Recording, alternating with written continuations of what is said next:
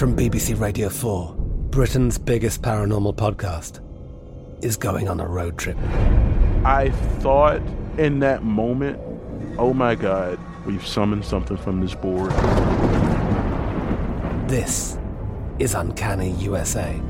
He says, Somebody's in the house, and I screamed. Listen to Uncanny USA wherever you get your BBC podcasts, if you dare.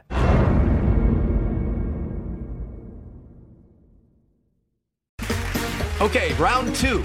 Name something that's not boring. A laundry? Ooh, a book club. Computer solitaire, huh? Ah, oh, sorry, we were looking for Chumba Casino.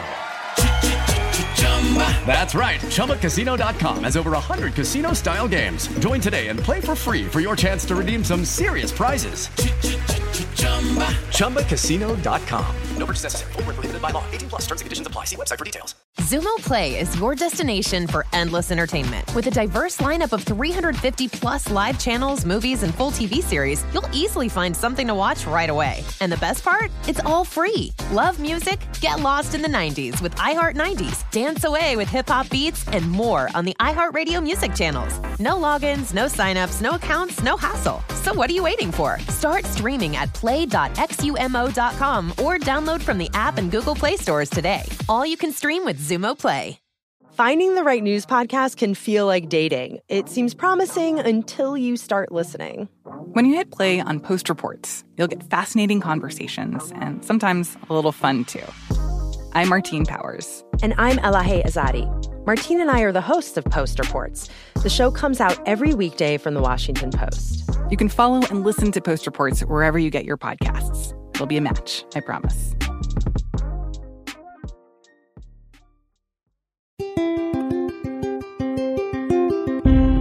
On this episode of Newt's World, I am really excited because I have read every single one of his novels. I've read his film reviews for the Washington Post for years. He is a remarkable author of over 20 novels, including, I think, the best books ever written about sniping. He is the retired chief film critic for the Washington Post, where he won the 2003 Pulitzer Prize for distinguished criticism. He has also published two collections of film criticism and a nonfiction work, American Gunfight. His latest book, Basil's War, a World War II spy thriller, is available now. And he has another book, Targeted, coming this January 2022. I have for years been looking forward to a chance to talk to Stephen Hunter because he is so clever, has so many insights, and knows so much that it's just remarkable.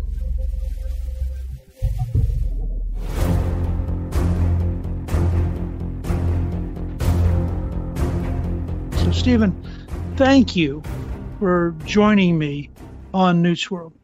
Dude, I'm very glad to be here. I can't tell you what a, a privilege this is for me. And Speaker of the House or just another fan, it's always great to hear nice things about the effort I've put into the way I've spent my life. Well, that's what I'm really curious about. I mean, you were born in Kansas City, Missouri. By the way, my dad was a career infantryman in the Army, and I spent three years at Fort Riley as a child. You grew up in the Chicago area. Your dad was a professor. Your mother wrote children's books.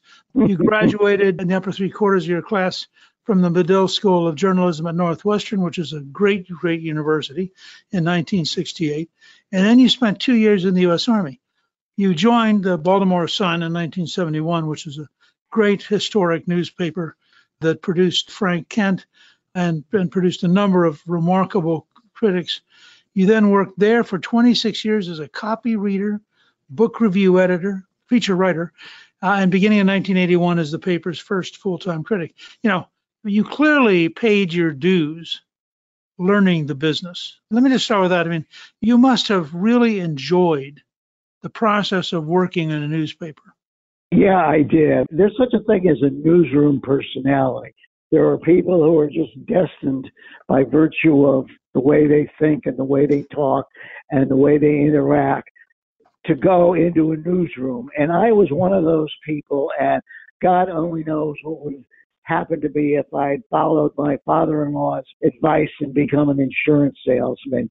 But I got in the newsroom and I was an utter mediocrity before I got there. I was an utter mediocrity for a long time there, but I gradually found my place, my voice, and I suppose my career. I was at the Sun for 26 years. I was at the Post for 11 years, 38 years total. It was great experience, and I'm so happy for it because it, it let all the other good things that came after it come after it. Well, of course, you were a finalist both in 95 and in 96 for the Pulitzer Prize for Criticism while you were at the Sun. That had to be a pretty heady experience. Yeah, it was great, but it was also disappointing. The legend in journalism is that you'll never win that prize unless you've been a finalist. So you become a finalist, you don't win, but you have a real shot the next year. Unfortunately, and this is true of everything, as you know, from your career to my career, politics, politics, politics. You know, the Pulitzer Prizes aren't a pristine, holy journalistic enterprise of purity and idealism. It's a lot of grubby backslapping and horse trading, and you scratch my back, I'll scratch your back, etc., etc. And I lost out the second time and that was extremely disappointing. And for a while, then I think it was seven more years before I finally won. And when I won, I was not expecting it. I didn't know I was a finalist. So it's an extraordinary moment in my life. They tell me that when they told me I jumped three feet off the floor, which is funny because I've never been able to jump more than two feet off the floor in my life. you know, I would think that would be an occasion for a little partying uh, there was a lot of partying, and I'm happy to say that Sally Quinn finally spoke to me when I won the Pulitzer Prize. She'd sat three desks away from me for two years, and her eyes just went blank. It was like a glitch in the radar when she passed over me. But I won the Pulitzer Prize, and for at least one night, she was nice to me. That's wild. So I'm curious when you were at the Sun, particularly in the early days, was there anything left of the spirit of H.L. Mencken, or had that long since gone away? The answer is yes, me. The Sun, when I joined, it was in sad shape. It had fallen way down. It's an odd thing. It was like a threadbare aristocrat. It remembered the old days and still thought it was of the old days, but the world had passed it by the whole approach of journalism had changed and the Sun didn't get it. And I benefited enormously from a palace revolution that took place in 1980, where a lot of people put their jobs on the line and said, look, this newspaper has to change. We have to get with it. And as a consequence of that, it's like Prague Spring. A lot of possibilities were opened and many people who the paper had considered valuable were able to get important jobs. And I was one of them. And I can't quite say the rest is history. I can only say the rest is, you know, small J journalism history, in Baltimore, Maryland. But one of the things I'm proudest of is I was part of a movement that I believe made the Sun better and helped it retain a certain level of the greatness that Mencken had brought to it in the 20s. It was one of the great newspapers in the 20s and 30s and the 40s. And it, yeah. you know, nothing lasts forever, and the Sun didn't last forever. But I think we gave it a last hurrah. That's fascinating because I learned journalism under a guy named Paul Walker, who had been a columnist in Harrisburg and then had set up a weekly giveaway paper and all that stuff. And starting at about 11 years of age, he took me under his wing. And he was a huge fan of Frank Kent, who was the other half of the great political team with Mencken. And Mencken, of course, was remarkably cynical and clever. And Kent was just an old fashioned street reporter who wanted to actually figure out what was going on in politics. And a lot of my early political education came care of the Baltimore Sun. So I had a deep affection, but I had always thought they frankly just ran out of money. But I gather from you that in fact, part of this was just a cultural problem that they got stuck into a certain cultural sense of themselves and couldn't break loose. It's absolutely true because I'm a sports fan. I always make athletic analogies, and they talk about certain teams get a culture of losing. They get used to losing. They're okay with losing. They're okay with who they are. And those are teams that desperately need to be shaken up. And what happened to the Sun was even the board understood that it needed to be shaken up. That is the board of trustees. And what they did was they, and this is a name you'll know from history, Reg Murphy from Atlanta. They brought him in. Sure. You may know him personally. And he remade the Sun in a couple of years and brought in new people. And then a few years after that, they brought in John Carroll from the Philadelphia Inquirer. And John was a magnificent journalist. And he was the one who really, I mean, Reg opened the door and John kicked it wide open. Yep. And that's why I think the Sun of the mid 80s through the through the turn of the century became a great paper again. Of course, everything changed in journalism when the internet came along and the great river of money that poured into newspapers from classified ads suddenly dried up and they had to shrink themselves drastically just to keep their nose afloat and they sacrificed writing, they sacrificed deep reporting, they sacrificed so much just to stay afloat. And uh, I mean, we could carry this through to today. One of the things that happened was like a ball team loaded with superstars who made too much and didn't contribute enough. They had to fire a lot of senior people, not fire, but retire a lot of senior people and what ended up with was a paper that was run by people who were not experienced enough or old enough to run them and to make those decisions. And that has a large part to do with what's going on, I'm sorry to say, in newspapers now. That is why I think they turned so left.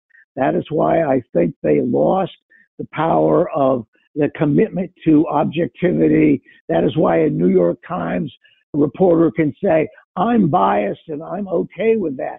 If you said that before the year 2005, you would have either been sent to cover sewer politics in Newark, New Jersey, or fired on the spot. And now it's just part of the game. I did watch the business change radically over my 40 years in journalism. Well, you know, you mentioned Reg Murphy was a friend of mine, and he was one of my mentors. I was a college student at Emory, and he was the political reporter for the Atlanta Constitution. And he was very generous in sitting around and telling stories and teaching me. And he's just a great, remarkable person who I admired.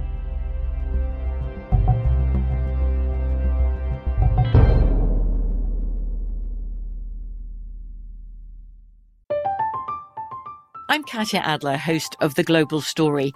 Over the last 25 years, I've covered conflicts in the Middle East, political and economic crises in Europe, drug cartels in Mexico. Now I'm covering the stories behind the news all over the world in conversation with those who break it. Join me Monday to Friday to find out what's happening, why, and what it all means. Follow the global story from the BBC wherever you listen to podcasts. Lucky Land Casino asking people what's the weirdest place you've gotten lucky? Lucky? In line at the deli, I guess? Aha, in my dentist's office. More than once, actually. Do I have to say? Yes, you do. In the car before my kids' PTA meeting. Really? Yes. Excuse me, what's the weirdest place you've gotten lucky? I never win and tell. Well, there you have it. You can get lucky anywhere playing at LuckyLandSlots.com. Play for free right now. Are you feeling lucky? No purchase necessary. Void where prohibited by law. 18 plus. Terms and conditions apply. See website for details. Xumo Play is your destination for endless entertainment. With a diverse lineup of 350 plus live channels, movies, and full TV series, you'll easily find something to watch right away. And the best part? It's all free. Love music? Get lost in the 90s with iHeart 90s, dance away with hip hop beats, and more on the iHeartRadio music channels. No logins, no signups, no accounts, no hassle. So what are you waiting for? Start streaming at play.xumo.com or download from the app and Google Play stores today. All you can stream with Xumo Play. The 2024 presidential campaign features two candidates who are very well known to Americans. And yet, there's complexity at every turn. Criminal trials for one of those candidates, young voters who are angry. The Campaign Moment podcast from the Washington Post gives you what matters. I'm Aaron Blake, and I'm covering my 10th election cycle. My colleagues and I have insights that you won't find anywhere else. So follow the campaign moment right now, wherever you're listening.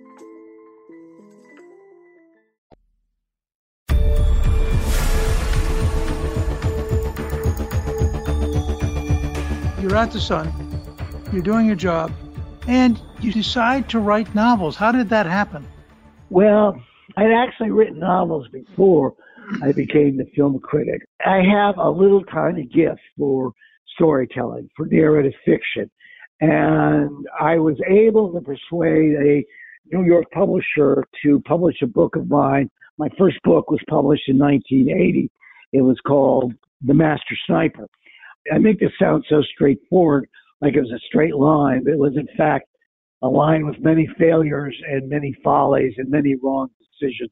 But by the time the film critic's job came open, I had published two novels. And one of my motivations for writing the novels was that I knew it would help me on the newspaper because no one else was doing it. And this is a note to young journalists who may be listening. You want to validate yourself outside the newspaper. That will please people inside the paper. And I was able to validate myself by publishing two books with a big fancy Mandarin New York publishing house. It's three years before I'd been a nobody, but suddenly I was somebody. And that made me a viable candidate when this job came open. Now, I'm leaving a lot of nitpicky politics out of it, but that's generally the shape that my career took. And I could not have become a film critic had I not been a novelist. However, the real question in my career was because a film critic is a writing intensive job. You're writing a lot every week. Sometimes you're writing three or four pieces a day. And the question is, will you have enough when you get home that night to do more work? And I was amazed to find out that I was able to do that. And what was astonishing about that was I am, and I say this in all honesty, congenitally lazy. I am a lazy person. But once I got the rhythm going, once I got used to the good things that it brought me, somehow that made up for my laziness. And I was able to get my you know what in the chair in front of first a typewriter, then an electric typewriter, then a primitive computer, and finally onto a more sophisticated computer. Although my computer is still stuck in the year 1985, so I did forget about the technology at a certain point. But the two seem to feed off each other in the sense that the newspaper work gave me a taste for fast and dirty. You write the piece, you make it as good as you can. Your editors help you make it a little bit better. It goes in the paper. People say nice things about it or they ignore you, whichever. And then, and this is what's cool about journalism, you start fresh the next day. You're always reinventing every single day. And that's cool. People love that. People get addicted to that in journalism. The novels, on the other hand, give you a chance to try and get it right over the long haul over time. And it may take three or four drafts. It may take four or five years. You may never get there, but you have a goal you have to pursue in tiny increments every day. And you have to take pleasure in the journey rather than concentrating on the reward. And I found I don't know why I could. It surprised me as well as everyone who knew me. But I found I somehow I had that discipline, and so I was able to do both for a number of years. So when you start, you pick as your topic the master sniper, which in a sense foreshadows what will be about, I think, probably half your books. Yeah, absolutely. Why did you pick that topic? It wasn't so much that I picked it, it picked me. I had written two novels that I had been unable to publish. So again, the overnight success was the night was seven years long. And I was sitting in the newsroom looking at books. One of my jobs was the book review editor. I looked at the Rand McNally Atlas of World War II, and I was just paging through it, and suddenly I came upon an entry for Vampire, which was the German infrared night vision sniper system. I had no idea they'd ever invented it. I thought I knew about guns and a lot about World War II. Turned out I knew nothing about either. But in the second I saw that instrument, I saw a novel. And I went home that night and I wrote an outline. I wish to hell I still had it. But that outline was the foundation of the next 40 years. And I learned what not to do from the unpublishable novels, but I knew what I had to do. And that book, it seemed hard at the time, but in honest truth, it was relatively easy to publish. The first editor that saw it bought it in one night. So it was just, I learned enough to be able to write a publishable novel. I'm intrigued because you're sort of describing two parallel streams. One is you're getting better and better as a writer. And some of that's just the day to day, practical, mundane stuff you've been doing for years.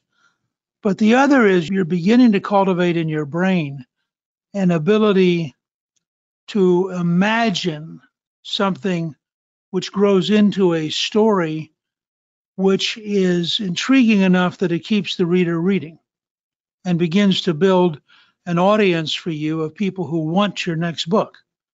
And those two streams have to come together to truly be a successful novelist, and you pull it off. As I said earlier, I look forward to every single one of your books. I'm curious if you got into sniping because of a World War II reference to a German night sight. How did you go on then to become clearly the finest writer in the world on the process of sniping and the psychology of sniping? And in some of your books, a level of technology that is just remarkable. This all got inside you and you became really good at it.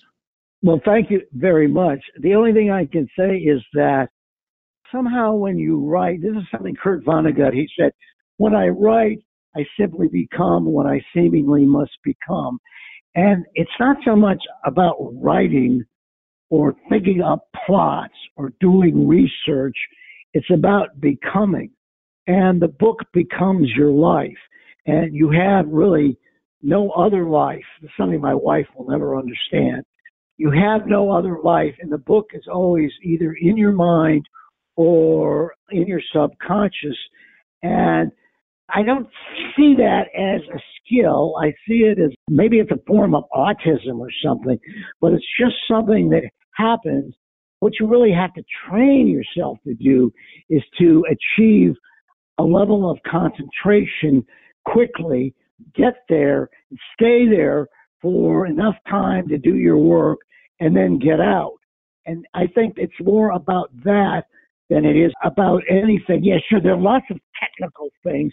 Like I know what questions to ask because I have such back knowledge. I know who to talk to.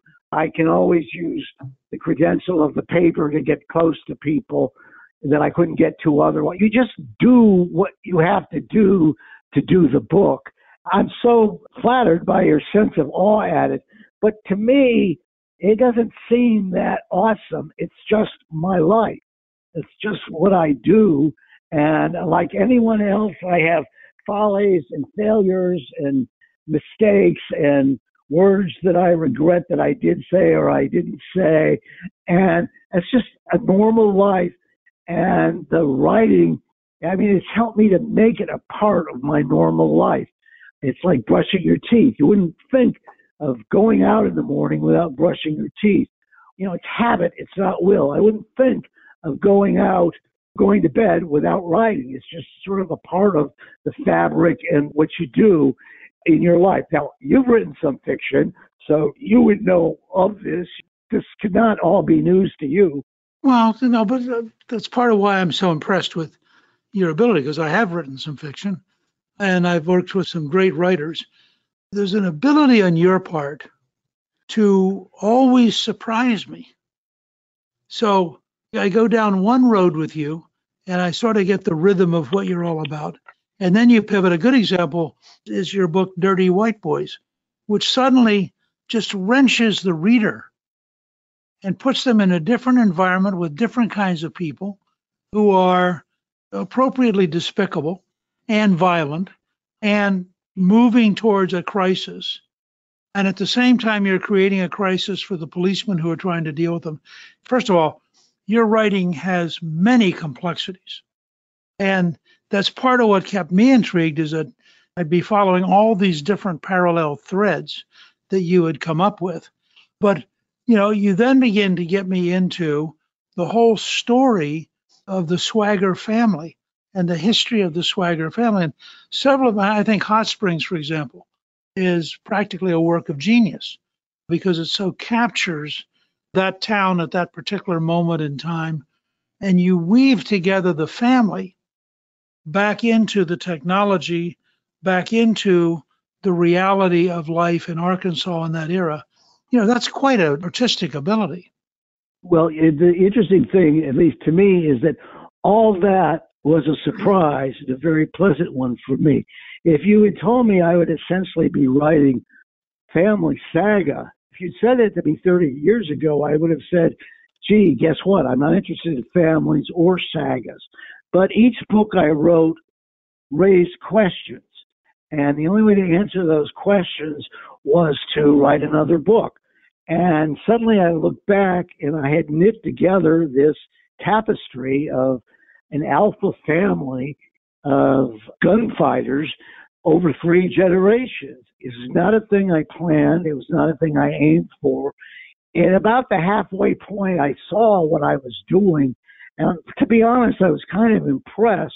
And I decided, you know, I'm going to push this thing out. Going to use this moment to tout my next book, which is called Targeted. And besides some political aspects to it, it finally gave me a chance to explain the Swagger family. Where does their genius, where does their courage, where does their talent, where does it come from? And it comes from a very specific source. And that source, as well as the source of the name, the origin of the name, Swagger, that will be explained in Targeted. And I'm just so pleased that I finally got that into print. It was not easy, you know, in that town there, sort of frosty than anything that's a little unusual, but somehow I managed to get in. And I think the swagger people, the people who really respond to the swagger family, will really find it interesting and enlightening as to the origin of the swaggers. And I will tell you that getting that in was controversial. I had to change publishers. There were lots of people that didn't like it, that didn't get it, people who weren't familiar, who only had read piecemeal and didn't understand that it was a continual saga and they had no commitment to the overall picture, didn't get it. But I somehow I bumbled and staggered my way to a minor triumph in getting it published. So I hope you look forward to that. Oh, I do. I do. I'm looking forward to January now, and I don't usually spend my time looking forward. yeah, uh, it's one good thing about January, I hope.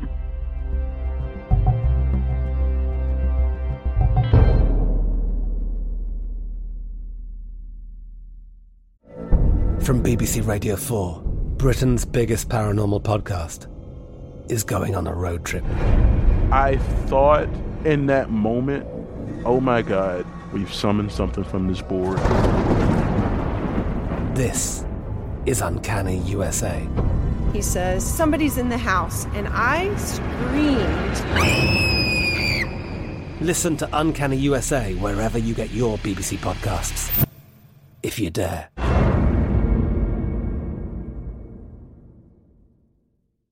Xumo Play is your destination for endless entertainment. With a diverse lineup of 350 plus live channels, movies, and full TV series, you'll easily find something to watch right away. And the best part? It's all free. Love music? Get lost in the 90s with iHeart 90s, dance away with hip hop beats, and more on the iHeartRadio music channels. No logins, no signups, no accounts, no hassle. So what are you waiting for? Start streaming at play.xumo.com or download from the app and Google Play stores today. All you can stream with Xumo Play. Xfinity has free premium networks for everyone this month, no matter what kind of entertainment you love. Addicted to true crime? Catch killer cases and more spine-tingling shows on A&E Crime Central. Crave adventure? Explore Asian action movies on Hi-YAH. Searching for something extreme? Check out skating, snowboarding, and more on Fuel TV Plus, the global home of action sports. And find crowd-pleasing bops on iHeartRadio's Hit Nation playlist. There's new free shows and movies to love every week. Say free this week in your Xfinity voice remote. The best conversations I have with my colleagues are the ones that happen when no one is looking, when we're not 100% sure yet what to write. Hopefully, having conversations like this can help you figure out your own point of view. That's kind of our job as Washington Post opinions columnists. I'm Charles Lane, Deputy Opinion Editor. And I'm Amanda Ripley, a contributing columnist. We're going to bring you into these conversations on a new podcast called Impromptu. Follow Impromptu now, wherever you listen.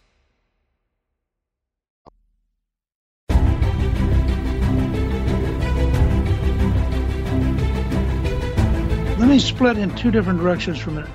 First of all, you write authoritatively on the technology, psychology, and practice of sniping. Now, you start out, as you described it, essentially by random luck, and you suddenly have the right insight. But if you take the totality of the books that involve sniping, how did you become so expert? It's funny. I will surprise you by saying this. It was not by talking to snipers. And one of the reasons I don't want to talk to snipers is because if they tell me something and I use a version of it, but it's not exactly what they said, I have to fix it to make it better for the book. I don't want them being upset or offended or feeling used.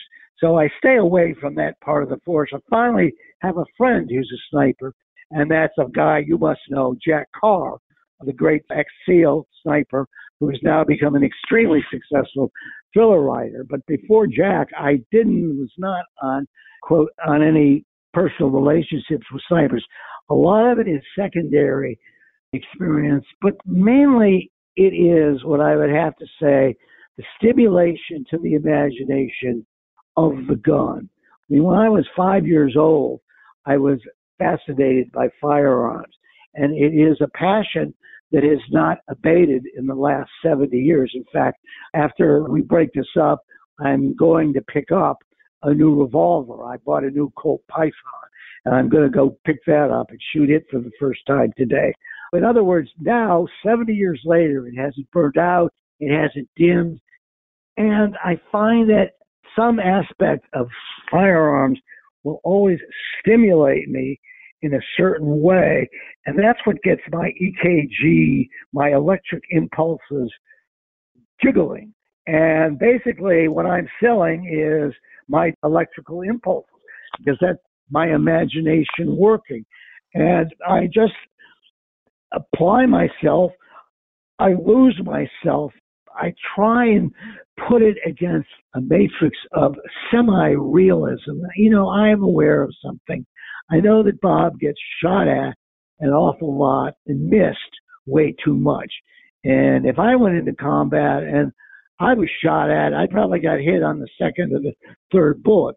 But the bullets magically seemed to miss him as they magically missed Audie Murphy. And I think it's okay, you know, because there are men who are unusually gifted with the gun and unusually heroic. And they figured in all our wars, and their existence is a matter of fact. It's not a fantasy of Hollywood. In fact, it's what inspired the fantasies of Hollywood. So I try and get to those guys, create a portrait of those guys without the intervening lens of Hollywood. That stimulates my imagination. And one of the things I also wanted to do was I wanted to show these guys is having lives. You know, they weren't just alpha heroes on comic book covers and leading commando raids in unrealistic movies. I wanted to show they were connected to society. They had wives, they had children, they had family histories. They were in, but not in society. They were suspicious of society. And one of the overall arc of the whole swagger oeuvre is to watch, well, I think of it in these terms. It's one myth underlying the whole thing, and that is the return of the exiled prince or the exiled warrior. In other words, here's a guy, it's sort of like Gladiator, but I thought of it before Ridley Scott. Here's a guy who wins the war for you, but he makes you nervous because he's so deadly and violent, so you exile him, and maybe even you use him in some way, and then you discard him. And though he's the one who saved your ass, he's not rewarded, he's punished for that. And the movement of Swagger himself and of several other snipers he saves from being used is to restore that warrior prince to his earned role in society. And if I've been any part of a movement to view these guys with respect and understand the sacrifices that they've made for us and the efforts they've put in for us, that's my legacy. That that makes me very happy because that's what I was trying to do. Well, of course, what you're describing is King David. David comes out of tending the sheep, kills Goliath, becomes a threat to the establishment, is forced to flee for his life, spends years as a mercenary general, comes back to Israel and saves it, and becomes arguably its greatest king. That is exactly the story that it's it's barest bones, stripped, take it out of Israel, take it out of everything. Just that story. It's a great story, I think.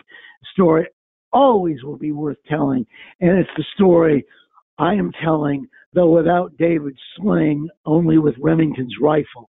And as I say, you know, maybe it's that mythic or cultural undertone that people respond to that sort of, uh, if I may use a too fancy word here, subtextual, meaning that people respond to and take pleasure in. And that's a note I'm aggressively trying to sound.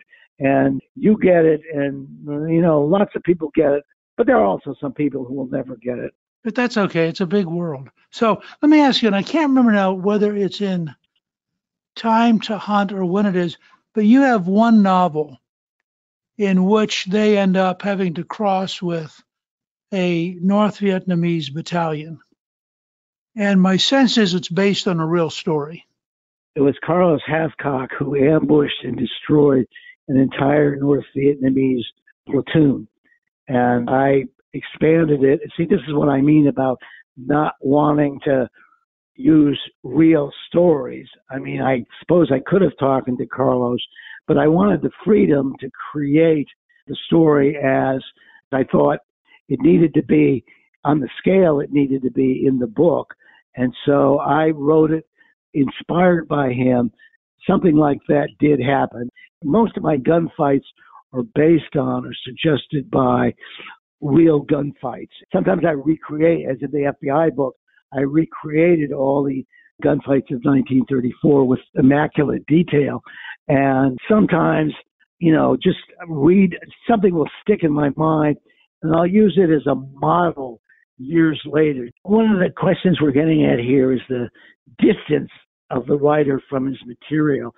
And I don't consider myself a documentary fictionist because I understand, as I said earlier, that some things happen that probably wouldn't happen. Like a lot of people shoot at Bob and he rarely gets hit. He does get hit, but he survives an awful lot of close shaves. And, you know, sooner or later, you've got to think the law of averages are against him.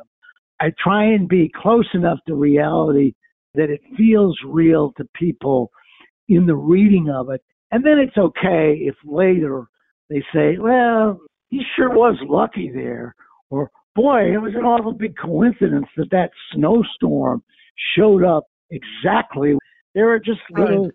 things you have to do to make the story a make sense and b make it a little bit better and of course you never know if the snowstorm hadn't showed up something else might have exactly right so you have this magic moment i guess it was magic when one of your books point of impact ends up with Mark Wahlberg on the big screen. What was the experience like of having your novel turned into a movie? Well, it was like seeing one of your own dreams from someone else's perspective.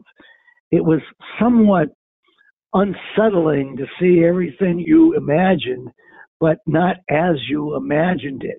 So you had contradictory mental impulses. Part of you is saying, Oh, that's so cool. And another part of you is saying, No, no, that's not right. And in the end, it just leaves you sort of, that is, as a viewing experience, it just leaves you sort of, oh, what can I say, baffled.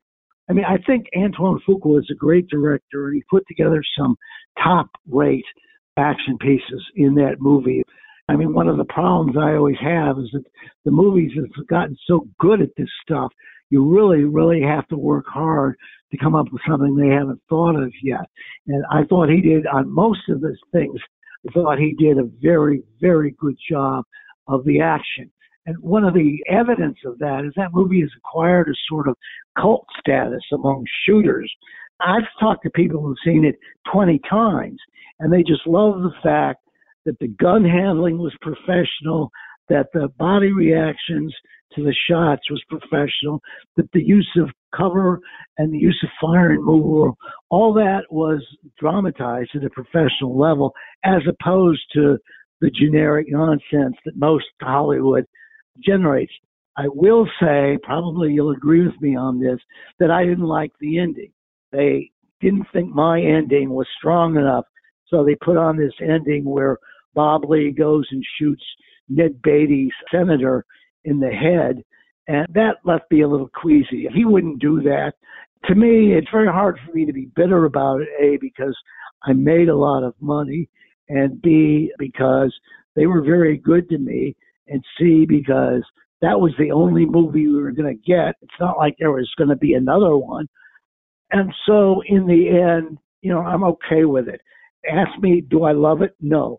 Do I approve of the ending? No. Do I like a lot of the stuff in it? Yes, I do. Do I like the changes they made in it?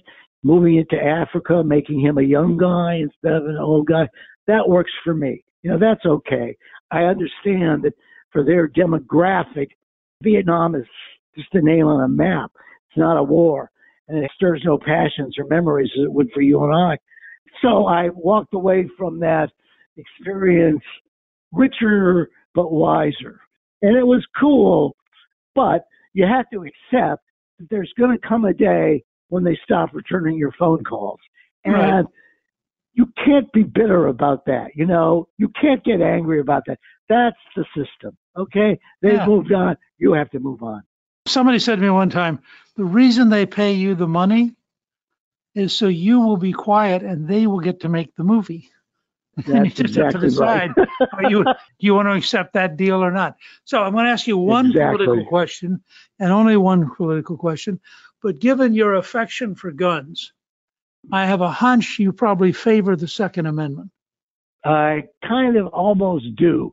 Well, in fact, targeted is very much a disquisition. I said it was explicitly political, more so than most of my work, but it's a disquisition on the use of force in society.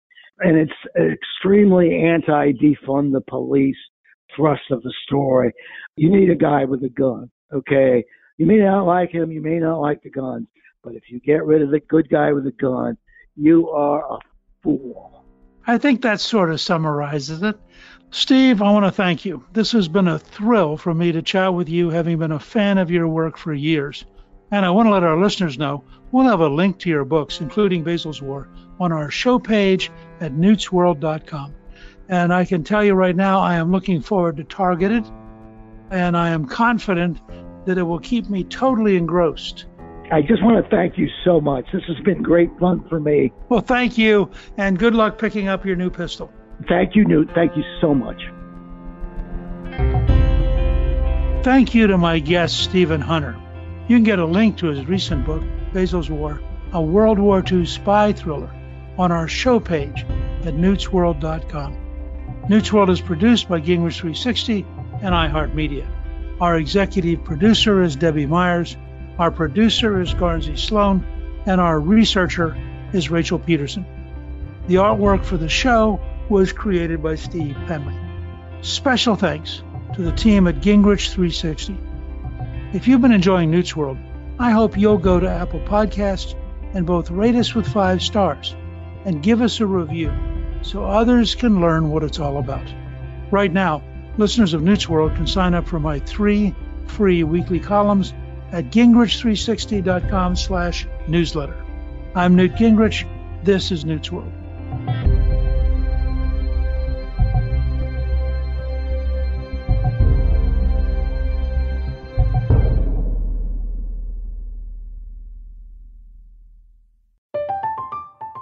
I'm Katya Adler, host of The Global Story. Over the last 25 years, I've covered conflicts in the Middle East, political and economic crises in Europe, drug cartels in Mexico. Now I'm covering the stories behind the news all over the world in conversation with those who break it. Join me Monday to Friday to find out what's happening, why, and what it all means. Follow the global story from the BBC wherever you listen to podcasts. Xumo Play is your destination for endless entertainment. With a diverse lineup of 350 plus live channels, movies, and full TV series, you'll easily find something to watch right away. And the best part? It's all free. Love music? Get lost in the 90s with iHeart 90s, dance away with hip hop beats, and more on the iHeartRadio music channels. No logins, no signups, no accounts, no hassle. So what are you waiting for? Start streaming at play.xumo.com or download from the app and Google Play stores today. All you can stream with Xumo Play. Xfinity has free premium networks for everyone this month, no matter what kind of entertainment you love. Addicted to true crime? Catch killer cases and more spine-tingling shows on A&E Crime Central. Crave adventure? Explore Asian action movies on Hi-YAH. Searching for something extreme? Check out skating, snowboarding, and more on Fuel TV Plus, the global home of action sports. And find crowd-pleasing bops on iHeartRadio's Hit Nation playlist. There's new free shows and movies to love every week. Say free this week in your Xfinity voice remote. We are the voice of NASCAR. The green flag is in the air, and we are underway. The great American race. The Motor Racing Network.